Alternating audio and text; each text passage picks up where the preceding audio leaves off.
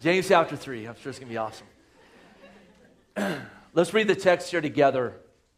Again, we're going to primarily focus on the first verse, but we're going to touch on the second verse. Excuse me. My brother, let not many of you become teachers, knowing that we shall receive a stricter judgment. For we all stumble in many things. If anyone does not stumble in word, he is a perfect man, able to bridle the whole body. God has chosen to reveal his heart to us, to share his plan of salvation with us, who he is, his commandments for our lives.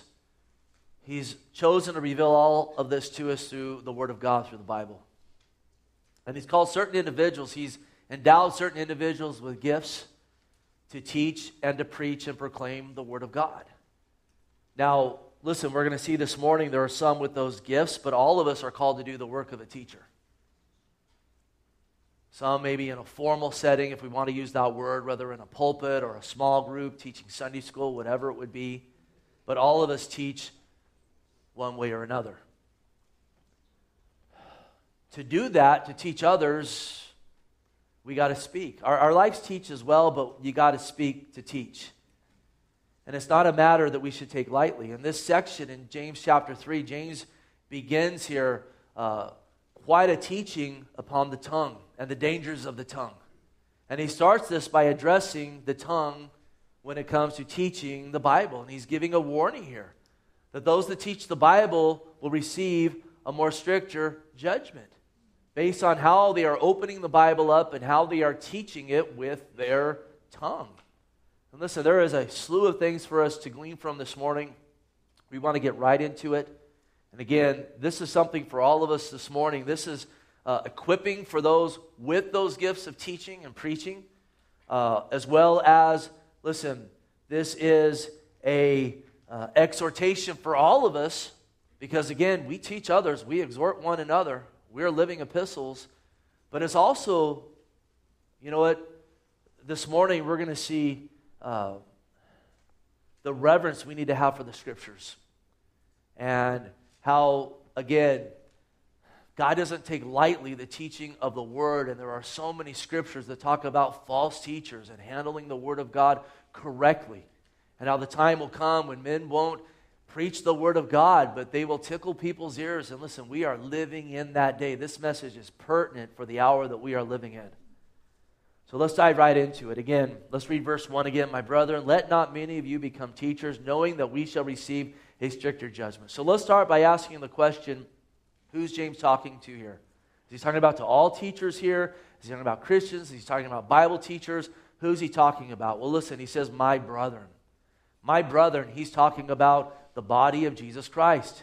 He's talking about those individuals who responded to the gospel message of Jesus Christ. What's the gospel? Well, we know the gospel means good news.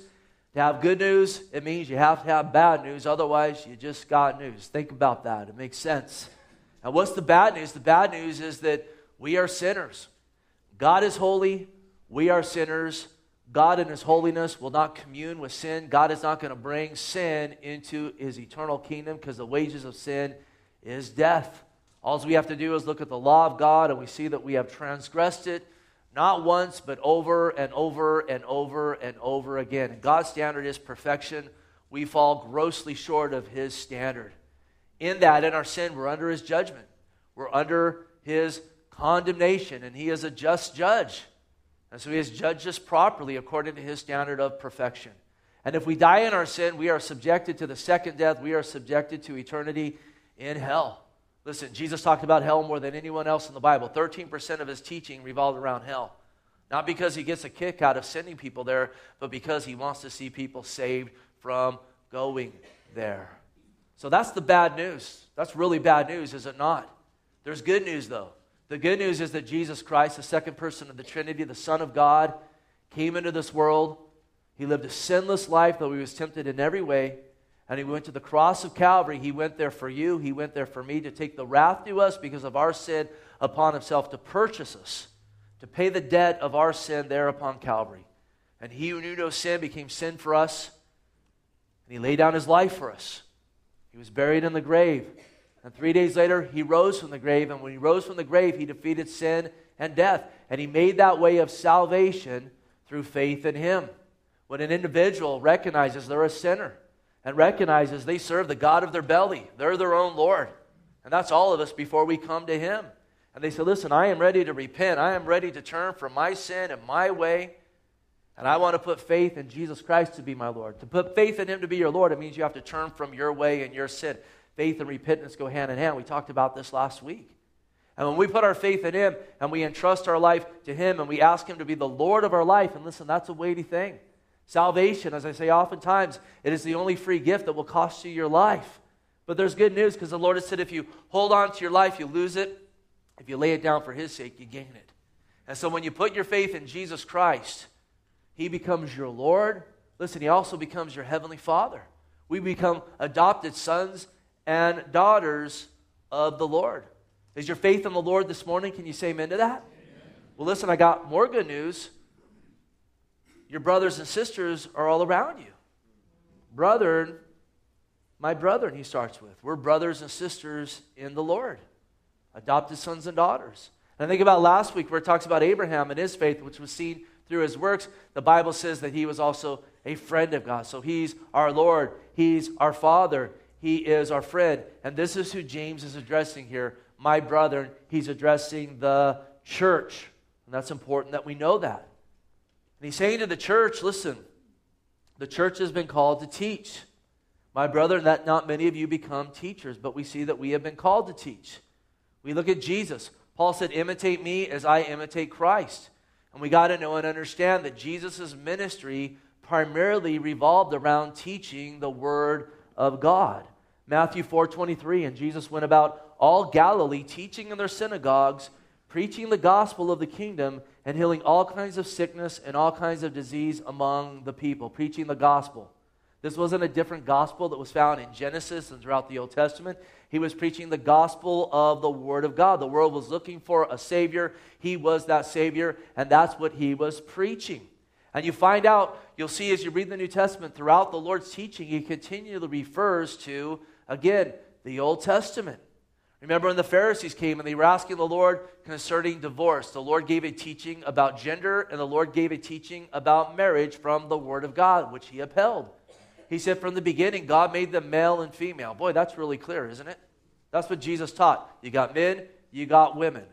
So if you want to resist that, well, that's a man, you know what, uh, in a woman's body or whatever, you're contradicting the Lord Jesus Christ.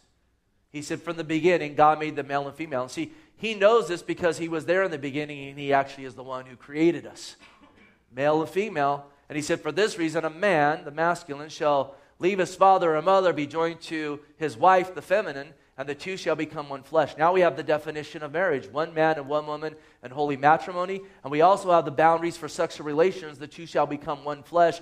The only place where God endorses and approves of sexual relations is one man, one woman, and holy matrimony. But the Lord brought that teaching through the Word of God. He held up, held up the Word of God. And everywhere he went, God's Word was his authority. Think about Jesus when he fed the 5,000. Just the men. You know, it doesn't even count the women and children. Some say maybe there's 25,000 people there, and we marvel at that, right? Two fish and five loaves fed, fed five to 25,000 people. But let's not forget that he taught them for two days straight before then. I mean, we're going to have probably a 45 minute sermon this morning. That was a 45 hour sermon that the Lord gave them. So maybe we'll, we'll stick around to 4 or 5 o'clock. I don't know. We'll, we'll, we'll see what happens. But um, again, everywhere he went, he taught the Word of God. He had a teaching ministry. And we've been called to imitate.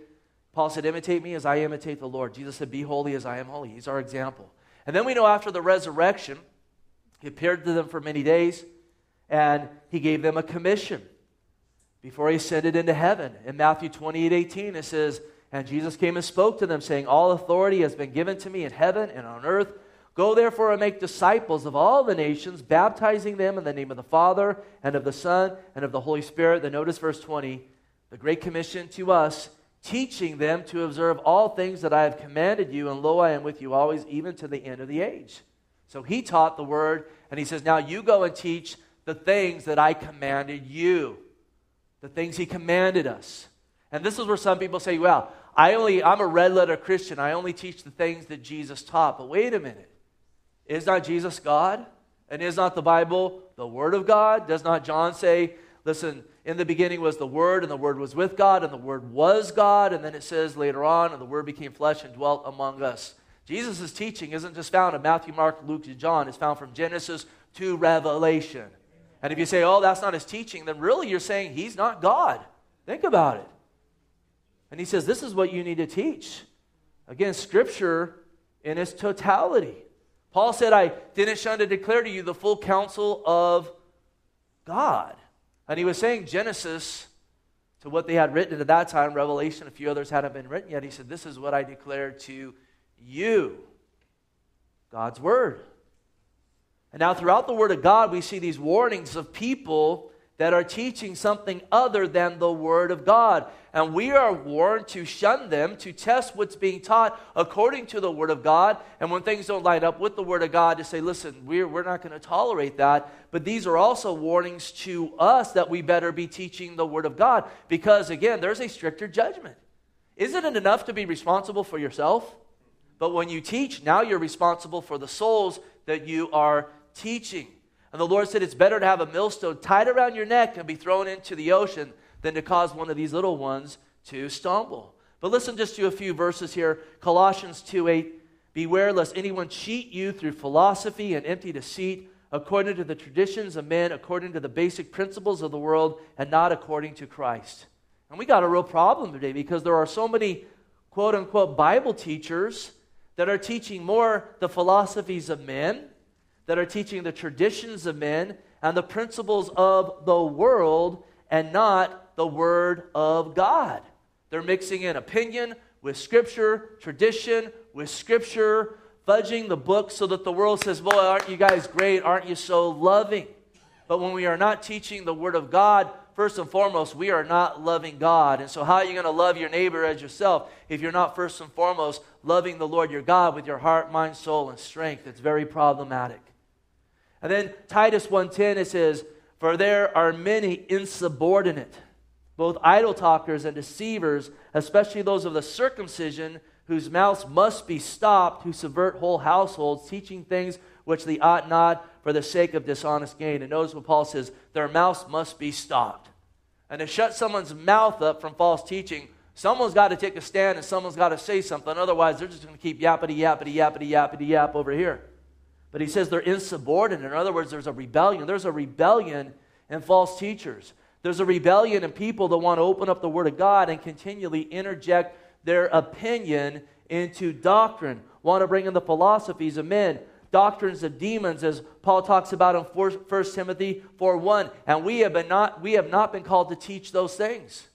Listen, I really try to be careful when I give an opinion about something to say, listen, this is my thought on the matter, this is my opinion, take it or leave it, do what you want, but this is what God's word says, and it is non negotiable over here. To differentiate between the two. So Jesus taught the word.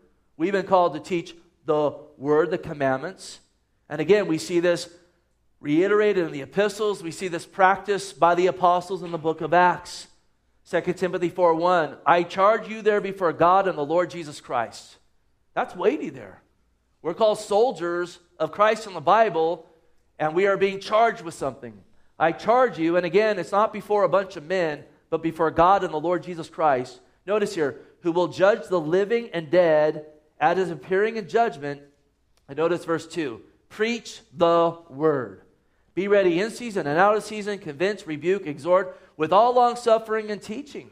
So preach the word in season and out of season, even when it's not in season, even when preaching the Bible is not popular. I really believe in many circles today, preaching the Word of God is out of season. It's not popular. I mean, when they take surveys and they ask evangelicals, what do you think about homosexual marriage? And 50% of them say, I think that that's fine and good and dandy and it should be in the church. God's Word then is not in season. Because we just talked about Jesus Christ and when he talked concerning marriage. And they say, well, we're going to be loving. We're, you know, the Bible's not loving. We're going to be loving in this. That's not loving anybody. That's not loving God. That's not loving those individuals that need to hear the truth to set them free. That's just loving yourself. Saying, I want to be approved of by the world around me. I want a, a data boy from the philosophies and from the principles of the world. But he says to preach the word in season and out of season. Then notice, convince, rebuke, exhort with all long suffering and teaching. And when the Bible is properly taught, there's some rebukes. I mean, just tickling of the ears. There's some rebukes. There's some exhortations. The Word of God, you know what? Brings convincing truth. Notice verse 3, though, for the time will come. And boy, the time has come. But it says here, the time will come when they will not endure sound doctrine or sound teaching. Doctrine is just a fancy word for teaching. But according, notice here, to their own desires.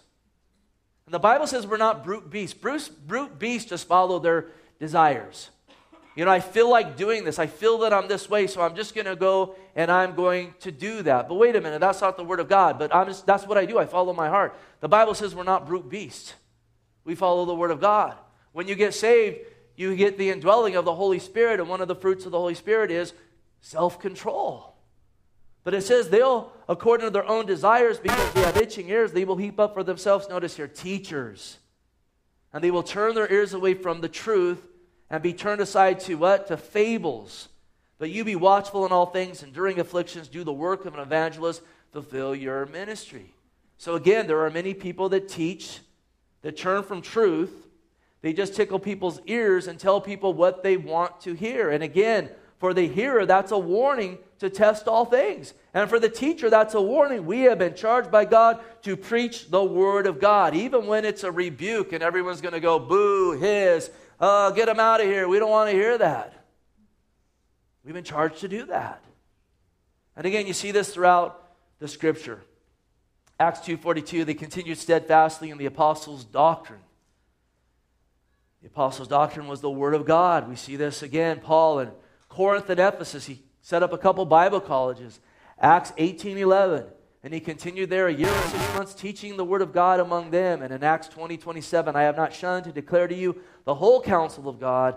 Therefore, take heed to yourself and to the flock among you, which the Holy Spirit has made you overseers to shepherd the church, the churches with his own blood. So he said, Take heed to yourself. If you're a shepherd, you need to teach the Word of God. You need to take heed to yourself because you're responsible for the souls of these people. So when he says, My brother, let not many become teachers, he's talking about Bible teachers. He's not talking about secular teaching, though, listen, even in secular teaching, you're going to give an account for the people you're influencing. Absolutely. But here specifically, he's talking about Bible teachers. Now, notice what he says next let not many of you become teachers. And if you just pluck this out and look at it, it looks like there's an option whether you want to be a teacher or preacher or not. But when you compare Scripture with Scripture, we got to understand when it comes to pastoring, preaching, teaching, and a lot of different, you know what, applications. It's not our choice. You know whose choice it is? It's the Holy Spirit's choice. Because teaching and preaching, they're gifts of the Holy Spirit. And if you don't have the gift of teaching or preaching, guess what? You shouldn't be teaching and preaching in a pulpit. You should have some utterance put upon your heart from the Lord, some insights with God. You know what? When you teach, it should penetrate some hearts, and some people should get taught. Notice here, so you know I'm not just making this up or it's my opinion. Romans 12, 6, having then gifts differing according to the grace that has been given to us, notice here, let us use them. The Bible says all of us have gifts bestowed upon us and we want to use them. He says there, of prophecy, let us prophesy in the proportion to our faith. Or ministry, let us use it in ministering. He who teaches in teaching. He who exhorts in exhortation. He who gives with liberality. He who leads with diligence. He who shows mercy with cheerfulness. And in other places in the New Testament, we see more of these spiritual gifts. Now, again, he who teaches with teaching. Teaching is a gift of the Holy Spirit. And if you have that gift, you don't want to look at James 3 1 and go, oh boy, you know what, I'm going to incur a stricter judgment, so I'm not going to teach. Listen, there's going to be a stricter judgment if you don't teach. And what the call here is to teach the Word of God. And so you have that gift of teaching. You need to be exercising it, you need to be using it. As opportunities avail themselves, you need to take advantage of those opportunities as you're led by the Lord and step out in faith. Now, maybe here this year, this morning, you're saying, Boy, I don't know what my gift is. I don't know if I'm a, a teacher or a prophesier or a you know, ministry, which is helps uh, do I have the gift of giving, leading, mercy? What do I have? What's my gift? And if you don't know what your gift is, I really hope that you are saying, What's my gift? I really want to know what my gift is. And this is where we're just going to, we're going to, you know, in, in accordance to what we're looking at here, I just want to take a second to talk about how you know what your gift is. How can you find what your gift is? What's your spiritual gift? You know, how, how do I know what it is? I'll give you four ways of finding this out. Number one, I call it desire from delight. Psalm 37 4 Delight yourself also in the Lord, and he shall give you the desire of your heart. Delight yourself in the Lord. It doesn't say, you know, take a day or two and, you know what, really uh, start thinking about what would be exciting to do for the Lord and what would be fun and what would be adventurous. And whatever that is, listen, go for it. Go do that. Scripture says, delight yourself in the Lord. Worship the Lord. Give glory to God. Start being a thankful person. Rejoice in all things. Get in the scriptures. Spend time with the Lord saying, God, I want your will to be done in my life for your glory, not according to what I want for me, but I want to delight myself in you. Jesus said, Seek first the kingdom of God and his righteousness, and all these other things will be added unto you. Listen, that includes knowing what your gifts are. And when you do that, then your desire starts to become lined up with his desire, and he will begin to put a burden and an unction in you to what he has called you to do. We see this with Paul. 1 Corinthians 9 16, he says, For if I preach the gospel, I have nothing to boast of. Notice what he says, For necessity is laid upon me. Yes, woe is me if I do not preach the gospel. Jesus talks about a baptism of the Spirit, living water. And when God, again, endows you with gifts and empowers you with the Spirit, there's a necessity that is laid upon you. And when you try to hold that back, it's like damming up that torrent of living water. And there is a burden placed upon you. This is why Paul says, listen, I can't boast in this because God has put a burden upon me, and woe is me if I don't preach it. You take a force of water, you begin to dam it up, there is pressure upon that. And God will put pressure upon his saints. And listen, if there's been pressure on you, you've been resisting it, and you're not hearing that, feeling that pressure anymore, that's not a good thing. That means you're hardening your heart to the Holy Spirit of God. But He will put a pressure, He will lay a burden upon you where it's woe is me if I don't talk, if I don't teach, if I don't preach in this application here. And then Jeremiah. This is really interesting. Jeremiah, listen, Jeremiah was not well received. He was mocked, he was scoffed. Not a lot of converts. And he was having a rough week. And notice here, Jeremiah 27, he says, Oh Lord, you induced me, and I was persuaded. You are stronger than I, and have prevailed. I am in derision daily. Everyone mocks me. That's not very fun. For when I spoke, I cried out, I shouted, violence and plunder, because the word of the Lord was made to me a reproach and daily and derision daily. So God had called them to shout out, judgment's coming, violence, plunder, and as a result of that, everyone booed and hissed him. They mocked him. Notice verse 9. Then I said, I will not make mention of his name nor speak any more in his name. He's like, I don't like this. I'm preaching what you're laying on my heart, and no one's receiving it. So I'm not going to say anything anymore. But notice what he says next. But his word was in my heart like a burning fire, shut up in my bones. I was weary of holding back, and I could not. There was an unction placed upon him. There was a burden. There was a fire in him. Is there a fire in you concerning your gifts? If there is not, listen. Red alert. We're going to give account. You need to get on your face before the Lord and ask Him, God, what are my giftings? Let me go put them in play because the time is coming really soon when we're going to give an account for what we did with our salvation. And yes, we are saved by grace through faith in Jesus Christ, and that is sealed, signed, and delivered when we trust in Him. But absolutely, we do not want to be found a people who wasted our lives here on earth because we will give an account. The Bible talks about this over and over and over again. So if you don't know what your gifts are, I cannot implore you enough. I cannot encourage you enough to get before the Lord and say, God, begin to put an unction, put a burning, lay a necessity upon me when it comes to my gifts. Secondly, listen, a door is going to be open. Proverbs 18 16, a man's gift makes room for him and brings him before a great men. Listen, if you have the gift of helps, you're not going to have to come in with a big sign campaigning, vote Johnny for janitor. There's going to be opportunity to clean something up. There's going to be opportunity to go and help somebody. Uh, you know what? God, God, and to His glory, has given me a gift of teaching. He's given me that gift. Listen, as, as a 22 year old, I rededicated my life to the Lord. And I wasn't but a weekend where I was evangelism, evangelizing. And there, it was a couple, maybe a couple months in now. Listen, I, I, I knew a lot of doctrine from earlier on when I was a kid. So I was a young guy, but a, I wasn't completely unlearned. I, I'm still learning. I got a lot to learn. You're like, oh, yeah, amen to that. But he just started opening doors up. Opportunity to teach here, an opportunity to teach there, to share the gospel there. It was just like the Lord's opening these doors. And when you feel like you continue to have to campaign, it may be because you're going after what you desire versus what the Lord has for you. Thirdly, listen, there's going to be a talent bestowed upon you by the Holy Spirit. There's going to be some supernatural endowment. You know what? It's a gift, it's an ability that God will give to you. Now, all those gifts need to be developed, but you're going to be able to do it and go, wow, did that just happen? And you go, Did I do that? No, the Lord did that through you. So slow your roll on that pride trip. But listen to Matthew 25 14. For the kingdom of heaven is like a man traveling to a far country who called his own servants and delivered to them his goods. We're his servants.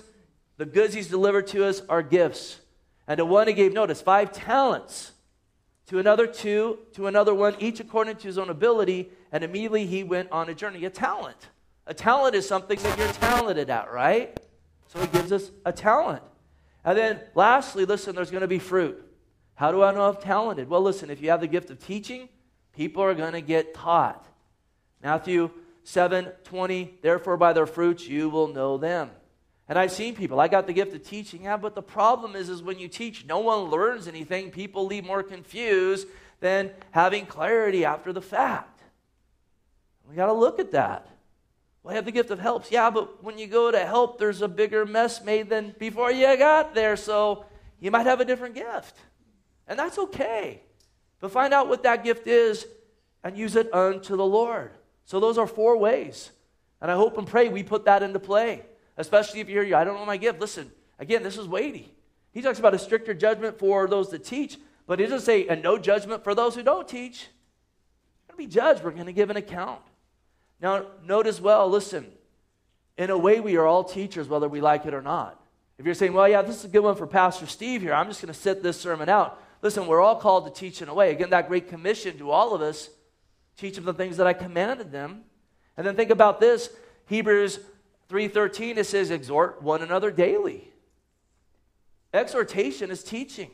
It's not well I'm going to give you my opinion, it is exhorting one another with the word of God. And then the Bible says in 2 Corinthians 2 3 that we're living epistles known and read by all men. Our lives are teaching. You know what? The, the most influence we have in our teaching is to our children. They're watching you. You're teaching them and what you do and how you live your life. And there is a strict judgment in that. Boy, how many children, how many people are, we, are, are, are going to spend eternity in hell because their professing parents were complete hypocrites? And by the time that kid hit 18, he's like, This is a complete joke. I see no uh, sincerity in you. I, I, I see no, uh, you know what, uh, realness in this.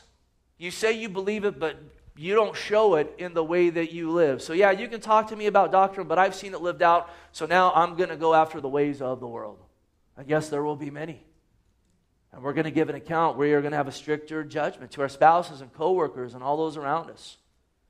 Again, sadly, though, there are many who become Bible teachers not out of their own or the call of the Lord, but their own desire.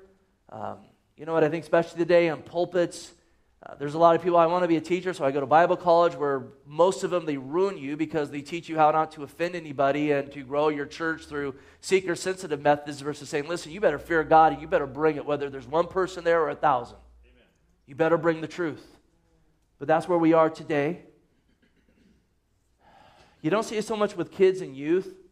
Sometimes people will come to me and they're like, I'm a Bible teacher. Like, well, we could use help in the children's ministry. Well, I don't teach children.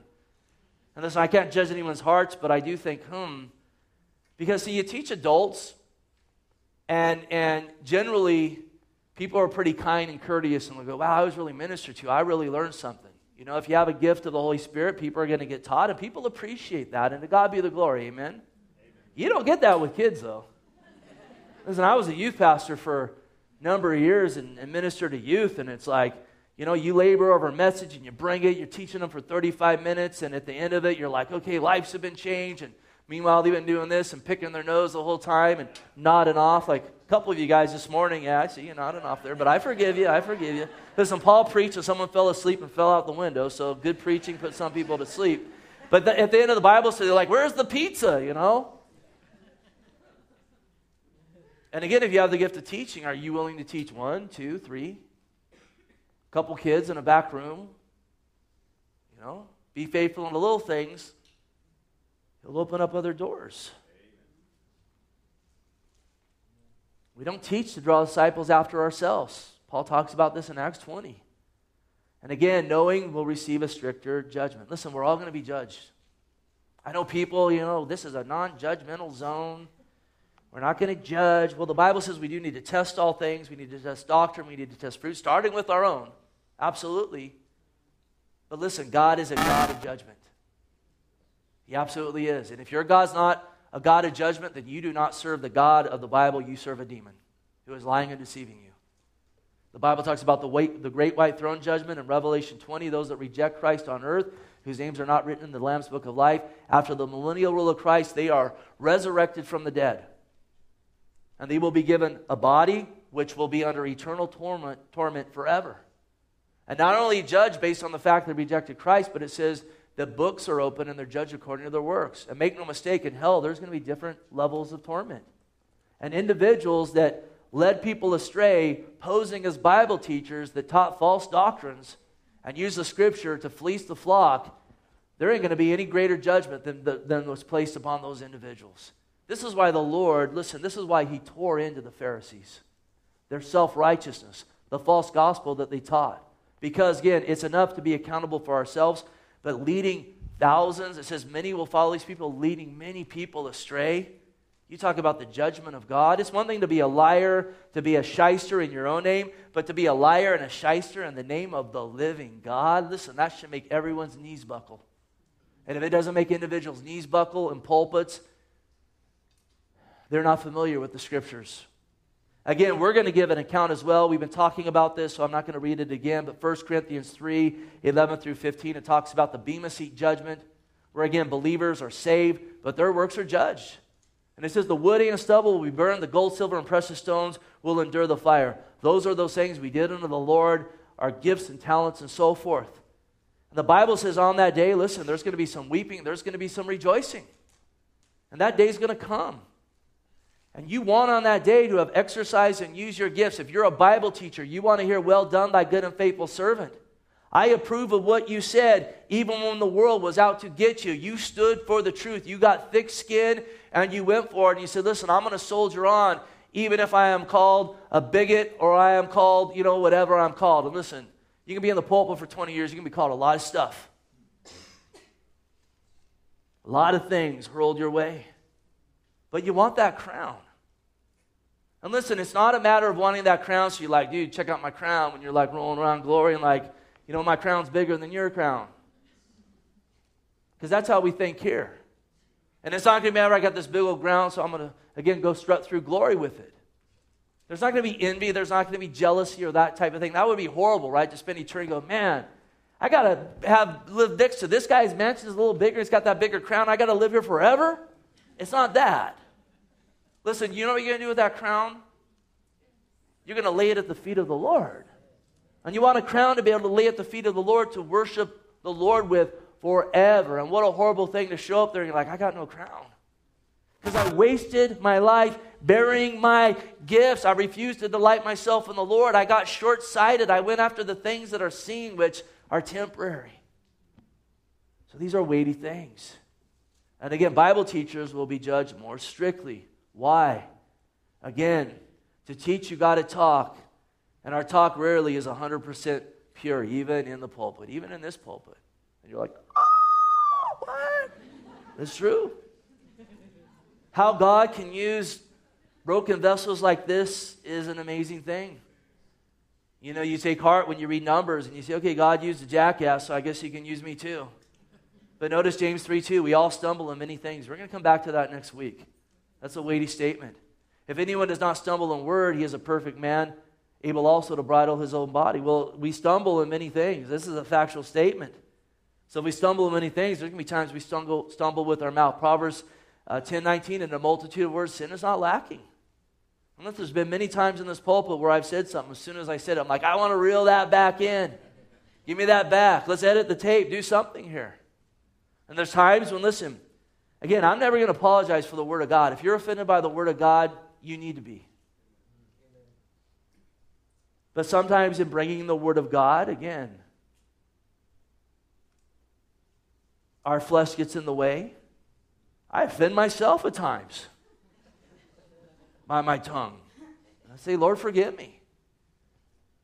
Listen, occasionally someone will come to me and say, I, I, You offended me the way you said that. And sometimes, you know what? Things weren't said right, and I have to say, I'm sorry. That's not what I meant. You know, and then there's other times, listen, especially in this soft, politically correct society we live in today, where so many people base their self righteousness on how offended they are, then you got to say, well, listen, that, that's the truth. So you got to deal with it. And listen, I'm going to tell you if someone is a true teacher, a true preacher of the Word of God, there's going to be times when God's going to lay a necessity upon them to teach certain things and say certain things that are going to come off as grossly offensive. Listen, Rick Warren is a liar when he says to pastors, whatever you're going to teach, take that and think it through and try to find the least, least offensive way that you could possibly say what you're going to say. That is a lie. That's not from the Lord. Listen, the cross of Calvary is an offense to those that are perishing. And I can tell you this there are times when God will lay things on your heart and you write it down word for word and He puts a necessity on you. You need to say it like this. And you're like, Lord, like that? This is the most offensive way this could be said. But will you be obedient? And there's been many a time when that's been the case, and I'm driving home thinking, well, no one's going to be back next week. You're going to be rolling up here into tumbleweeds.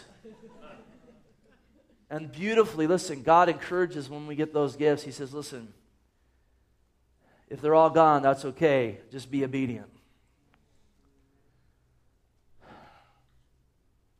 We're teaching the Word of God, and there's nothing more sacred. It's not to be taken lightly, it's the Word of God. I want to hit just kind of eight areas on the Word of God. I'll try to try to not drag it out, but these are things we need to take to heart. Psalm 12, 6, the words of the Lord are pure. This is like the first point. I'll tell you when I go to the next one. I'll look at three verses here. The words of the Lord are pure. It says, it goes on to say, you preserve them for every generation. God's word is pure. If I pervert it, if I pollute it, I'm going to give an account. Does that make sense? If we bring in the philosophies of man, the opinion of man, like Laodicea, listen, he spews out Laodicea because they bring in the opinions of man to the pure word of God. The coldness of man with the, with the, the heat of the word, it becomes lukewarm. Man's opinion with God's word, he says, I'm going to vomit you out of my mouth. That's a strict judgment.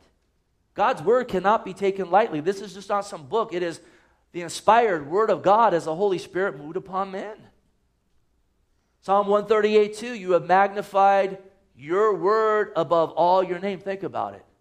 What would you think if you came into a church and the pastor, every third word, it was taking God's name in vain? GD, JC, you know, just taking God's name in vain. A guy named Gene Scott used to do that all the time. But could you imagine you would be offended? You'd be like, man, what, I'm out of here. At least I hope you would. Listen to this God honors his word above his name. Think about that. So when God's word is being twisted, added to, man's opinion brought in, watered down, that's a greater offense than if some guy just sat up here and dropped GDs the whole time. And yet that happens all over the place, especially in the day we're living in. Not my opinion, that's God's word's opinion. And when someone says, listen, that's not biblical, that doesn't sound right. So oftentimes people don't go, man, you're right. Yeah, I, I don't know his heart, but listen, what he's saying is not biblical. Yeah, you're right. This guy needs to held, be held accountable. You know what happens most times? How dare you judge him? And there's a bigger problem with the person being a Berean trying to, you know, be a watchman on the wall we're offended by you, but we have no problem with this guy leading people to hell with his false teaching. letting Jezebel running around teaching people sexual immorality and so forth, approving of such matters. He honors his word above his name. That's weighty. Think of it like that. And then it says in 1 Peter 1.24, the word of the Lord endures forever. Listen, it was here before me, it'll be here after me. I better handle it well in my 70 years or whatever it is here on the earth. In my turn here, because I'll give an account, so will you. Also, secondly, we can't add or take away from it. The first is pure, holy, precise. He honors his name above, uh, honors his word above his own name, endures forever. Secondly, it's not to be added or to take away from him. From Deuteronomy 12:32. Whatever I command you, be careful to observe. You shall not add to it nor take away from it. Proverbs 35 talks about judgments in this. Listen, United Church of Christ, there's one in our town over by police station. They got a big banner God's still speaking. Yeah, God, you know what? The Holy Spirit lays unction, necessity on our heart, and so forth. It always lines up with the scripture. The problem was is they're saying God's still speaking, and guess what? He's contradicting his word. And yes, I'll bring it up again because it's so pivotal in so many places. God's still speaking. Announcement fellows can get married to each other now. Wait a minute, time out. That's not what Jesus taught. Ain't God saying that, that's demons saying that. And that ain't loving these individuals. Listen, I was a gross fornicator before I came to the Lord. I didn't hear say, hey, God just spoke. You can fornicate. Go for it, boy.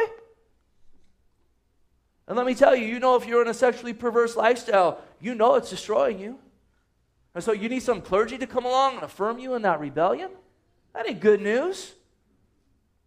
Listen, most people in those lifestyles that take their own life, it's not because they're being picked on, it's because they're being told, hey, there's no hope for you. You're going to be a lifelong sodomite. That's the truth. That's the absolute truth. But again, these doctrines of demons come in. It's weighty stuff here. Thirdly, listen, it's the power of God into salvation. And in it, we, we find all things pertaining to life and godliness. And so, if we're not rightly handling it, so as people aren't being saved and sanctified, and to give an account sitting in a pulpit for 30 years where no one gets saved, no one gets sanctified, and give an account for that? Oh my goodness. 2 Timothy 3:16 all scripture is given by inspiration of God and is profitable for doctrine, for reproof, correction, the instruction in righteousness. Notice here that the man of God may be complete, thoroughly equipped for every good work. God has given us a word to complete us, to get people saved. And now, if we shun that, if we don't handle that correctly, yeah, we're going to give an account, a stricter judgment. Thirdly, listen, it's been committed to our trust. We got to study to show we're approved. We have to rightly divide it. 1 Timothy 1:11 according to the glorious gospel of the blessed God which was committed to my trust. Think of a woman going out on a mission trip and she has a beautiful diamond wedding ring that's been passed down for three or four generations. She's like, I don't want to take this out, you know what, on the mission field. We're going to be going out digging wells or whatever, sharing the gospel. I don't want to lose this. But I want to ask you to hold it for me for a month while I'm away. I'm going to commit it to your trust. I hope you want to take that and start flipping it as you roll down the street, or like, hey, I'm going to let my three year old wear it tomorrow. Hopefully, you would take that thing and put it on a pillow and put a glass case around it, or put it somewhere safe. And you, it'd be an honor, wouldn't it? Wow, everyone they could have chosen, they committed to my trust. God's word's been committed to our trust. And listen, all this stuff's going to burn. How are we handling the Word of God? We're in a culture today that, again, it's very aggressively coming against the Word of God. And I've seen many Christians that have a fire in their heart for the Lord that eventually get whittled down and they turn and they start having a grudge against the Word of truth. Watch yourself in it. The enemy's sly in it. Another verse on this 2 Timothy 2:15 be diligent to present yourself approved, or study to show yourself approved, a worker who does not need to be ashamed, rightly dividing the word of truth. That means you make sure what you're teaching is, again, according to the word of God. You're not contradicting the word of God. You're not taking things out of context. Verse 16, but shun profane and idle babbling. So you teach the word of God, you study, you rightly divide it, you make sure what you're teaching is biblical, and then the stuff that's not, you shun it. And as a pastor, you shun it. You don't let it come through the back door. You don't say, well, we don't talk about that, but listen, we're fine if all our elders believe in the word of faith movement. No, time out. I, I went to a church like that for a while. The pastor said, I don't teach that. But listen, every leader in the church did, and they taught it in their Sunday school class, and the bookstore was full of Kenneth Copeland and whatnot. That's a problem. That stuff needs to be shunned. It needs to be shown the door. When men are making millions and millions of dollars every year off of fleecing the flock, telling people, listen, you can be rich if you give me your money. Well, if you do that, give me all your money. We'll see how that works. Oh, brother, don't work that way. I'm God's anointed. No, you're a con man, is what you are. And yes, those were one of those sentences that I meant to say it like that. These guys need to be held accountable. Fifthly, and I, am sorry, my, you know, you're like, what's number three again? But listen, we must never be ashamed or shrink back when teaching it. Let me tell you a truth. If you're going to teach or preach God's word, people are going to scowl at you. They're going to walk out. They're going to hurl insults. They're going to spread lies. They're going to attack you. They're going to shame you. Sometimes it's people that you've loved on for years. Paul said, The more I love, the less I'm loved. I've seen people for years, you've ministered to them, you've sowed to them. There are even places of leadership. They know about truth, but then when it comes and it hits their own home, their own family, they start fudging the books. I mean, you say, time out. Listen, this is not acceptable. This relationship here, this is not acceptable. Well, it's acceptable for us. What are you going to do? Well, you know, I don't want to rock the boat. Listen, I don't want to air dirty laundry. I don't want to f- defend myself, so we'll just turn a blind eye to this. No, you better be unashamed of the word. You got to stand up for truth. Mark 8:38 Who is ever ashamed of me and my words in this adulterous and sinful generation of him the son of man will be ashamed when he comes in glory of his father with the holy angels. And sometimes it goes down like that. And you're like, "Oh, can't we all just be unified?" Yeah, if we're going to stand in truth. But if you want to go support some adulterous relationship, you can be shown the door. For your own sake. You got to repent of that. Because you start bringing that leaven in, it's going to spread everywhere. It really is. You have a thick skin and a soft heart. Again, we got to practice again what we teach and preach. Early on, we read, James said, Do not be hearers only, deceiving yourself, but be doers of the word. How much more if you're a teacher? You better be a doer. Then, seven, we got to know we're going to give an account for the souls that we teach. Again, Hebrews 13 7. Obey those who rule over you and be submissive, for they watch out for your souls as those who must give an account. Let them do so with joy and not with grief, that it would be unprofitable for you. There's times if you're going to teach God's word, really caring about people, really loving them, not caring about what the world says, your heart's going to be grieved. It's a grieving thing when, listen, you're teaching the Word of God, you're talking about certain matters, and then people turn around and they go out and they promote the thing that you just exposed biblically on their Facebook, telling everyone, hey, come check this out. And listen, at that point, that ain't on me, that's on that person. that's on them. Paul told, or, or the Lord told Ezekiel in chapter 3, you're a watchman. And if I give you a warning, you better give it. And if you give it and they don't heed, that blood's on them. But if I give you a warning and you don't sound that trumpet, that's on you. And I know God has laid a necessity upon me to deal with false teachers and false teaching. And if I don't give those, that blood's on my hands. And this is why Paul said, again, I'm innocent of the blood of all men. I have not shunned to declare to you the whole counsel of God. So, lastly, woe to those who take the word lightly, abuse it, twist it, use it for selfish gain. There are so many scriptures on this. It was just like, which one do I choose to share? There are so many, like throw a dart, like, okay, that's a good one right there. But here's a couple, couple sections here. We'll close on these, then we'll take communion. 2 Peter 2 1. But there were also false prophets among the people, even as there will be false teachers among you. Notice here, who will secretly bring in destructive heresies. False teachers are masters at secretly bringing in destructive heresies. The best deception is always those that look closest to the truth. And this is why shepherds got to warn their sheep, because a teacher of the Word of God should have some more biblical insight than the average person. Again, not exalting the person, but God, the Holy Spirit's given that gift.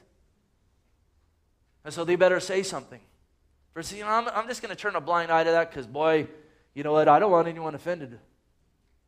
Again, sometimes God's word is an offense. They will secretly bring in destructive heresies, even denying the Lord who bought them and bring on themselves swift destruction. Notice verse 2 and many will follow their destructive ways. It goes on to talk about covetousness and deceptive words. There is a lot of this today. Many will follow. And then Revelation 2:20. Nevertheless, I have a few things against you. Notice what he says here. He's talking to one of the churches. It's a letter for the church. Because you allow that woman Jezebel, who calls herself a prophetess, to teach and seduce my servants to commit sexual immorality, to eat things sacrificed to idols. And I gave her time to repent of her sexual immorality, and she did not repent. Indeed, I will cast her into a sick bed, and those who commit adultery with her into great tribulation, unless they repent of their deeds. This is New Testament. I will kill her children with death, and all the churches shall know that I am he who searches the minds and hearts, and I will give to each one of you according to your workings. Notice here, you allow Jezebel to come in and teach sexual immorality and seduce the people. This is happening at a rapid rate in the church today. It absolutely is. Listen, there's a reason why we don't sing Hillsong songs. Number one, they're word of faith. Brian Houston says if you're impoverished, you're outside of God's will. I didn't read that in James, you know, a few weeks ago when we talked about that. He didn't say when the poor man comes and say, brother, you're out of God's will. Come sit at my feet. He said there's no partiality. The church of Smyrna was poor, yet they were rich. Jesus was poor on earth. So was Jesus out of the will of the Father? No. Again, this is from You Need More Money. He published it in 1999. But greater than that, listen, this is a church that is endorsing and accepting homosexual lifestyle. 2015, the worship leader at Hillsong, New York, the head worship leader, a homosexual, was in the process of getting married to his buddy. And it came out. And then they backtracked real quick. We didn't know about this. You don't know that your worship leader is practicing that lifestyle. And he said, I have no convictions in this. I can do this and worship God. And so they said, Well, you can't lead worship anymore, but they say, You know what? You're welcome to attend, worship, and participate as a congregational member. I'm not saying this again. Listen, these, these, these individuals, they don't care about homosexuals. They care about being accepted by the world. Because if they did, they would pull them aside and say, We love you guys. This is not God's plan for you. So I'm not up here. Listen, I'm a complete hypocrite if I stand up here and pick on homosexuals.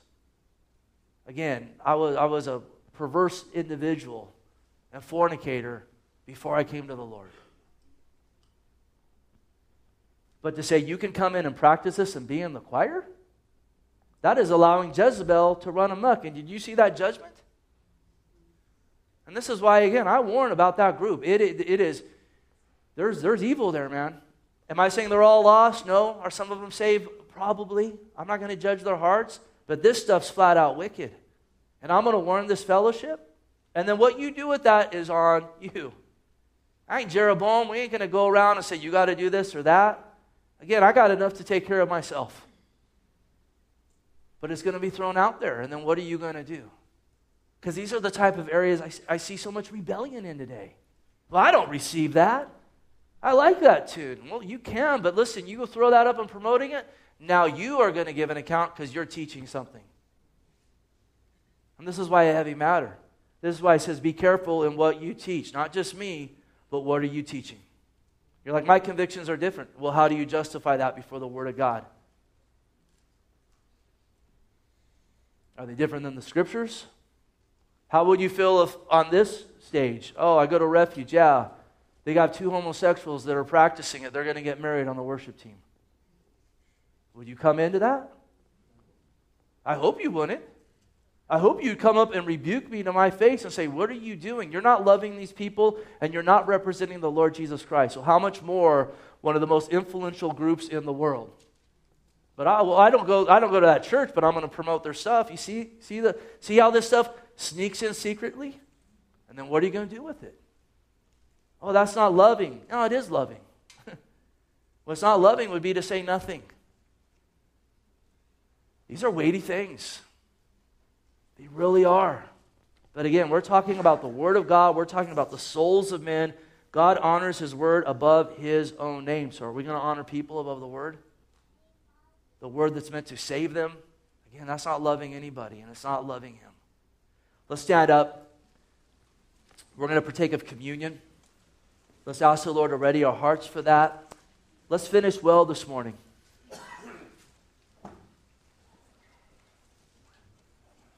As we pass out the Lord's Supper, we're to partake in remembrance of Him. And as we hold this bread in our hands, we're to remember the Lord's body was broken for us. That bread represents, or it's a reminder that His body was broken for us. I'm a sinner. You're a sinner. Listen, we deserve hell, but Jesus took the wrath due us upon Himself. Isn't that a glorious truth? This cup represents the new covenant, His blood shed for us. We're washed of our sin through the shed blood of Jesus Christ. Life is in the blood. We are seen once we become believers through the life of the Lord. He wants us to remember that, to rejoice in that. And he says, in partaking of communion, we proclaim his death until he comes. And listen, you don't come back again if you're still dead. He's resurrected. And in this, we're saying, Maranatha. Listen, we want to rejoice in the Lord every day and thank God for what he's given to us. But we say, Maranatha, come soon, Lord Jesus. And so let's partake with that heart. And if there's things that you have here this morning, maybe, listen, maybe you're rebuked by the scriptures. Bring that before the Lord. He doesn't cut you so that you leave bleeding. He cuts you so you can say, Lord, okay, now heal me. You got that out. I want to yield to you. Come bandage it up. I want now to abound, abound in you. And if you don't know him, listen, today's the day of salvation. This is for believers. But if you don't know him, I cannot plead with you enough that you need to come to Christ. That you need to call on him this morning. You need to repent from your own lordship and the philosophies of men and sin and say, Jesus, wash me and cleanse me. I want you to be the Lord of my life. And he'll meet you where you are. This room is full of sinners that have been saved. Can we say amen to that? Amen. You came in here, the walls didn't fall down. Lord knew you're going to do what you did before you did it, and He still went to the cross for you. Like, but I did worse things than you talked about today. Yeah, you know what? Welcome to the crowd. But God is good. He loves you. And His words is love letter. That's why we want to rightly divide it. You guys can be seated again. I know you just got up, but once you partake of communion, you're welcome to stand up. It's just a little easier for the ushers. They're going to pass out the communion. We're going to close with the last few songs, and then you can partake as you're led. So, Lord, bless us to our bodies. Be honored here. We thank you, Lord. We praise you. Thank you, Lord.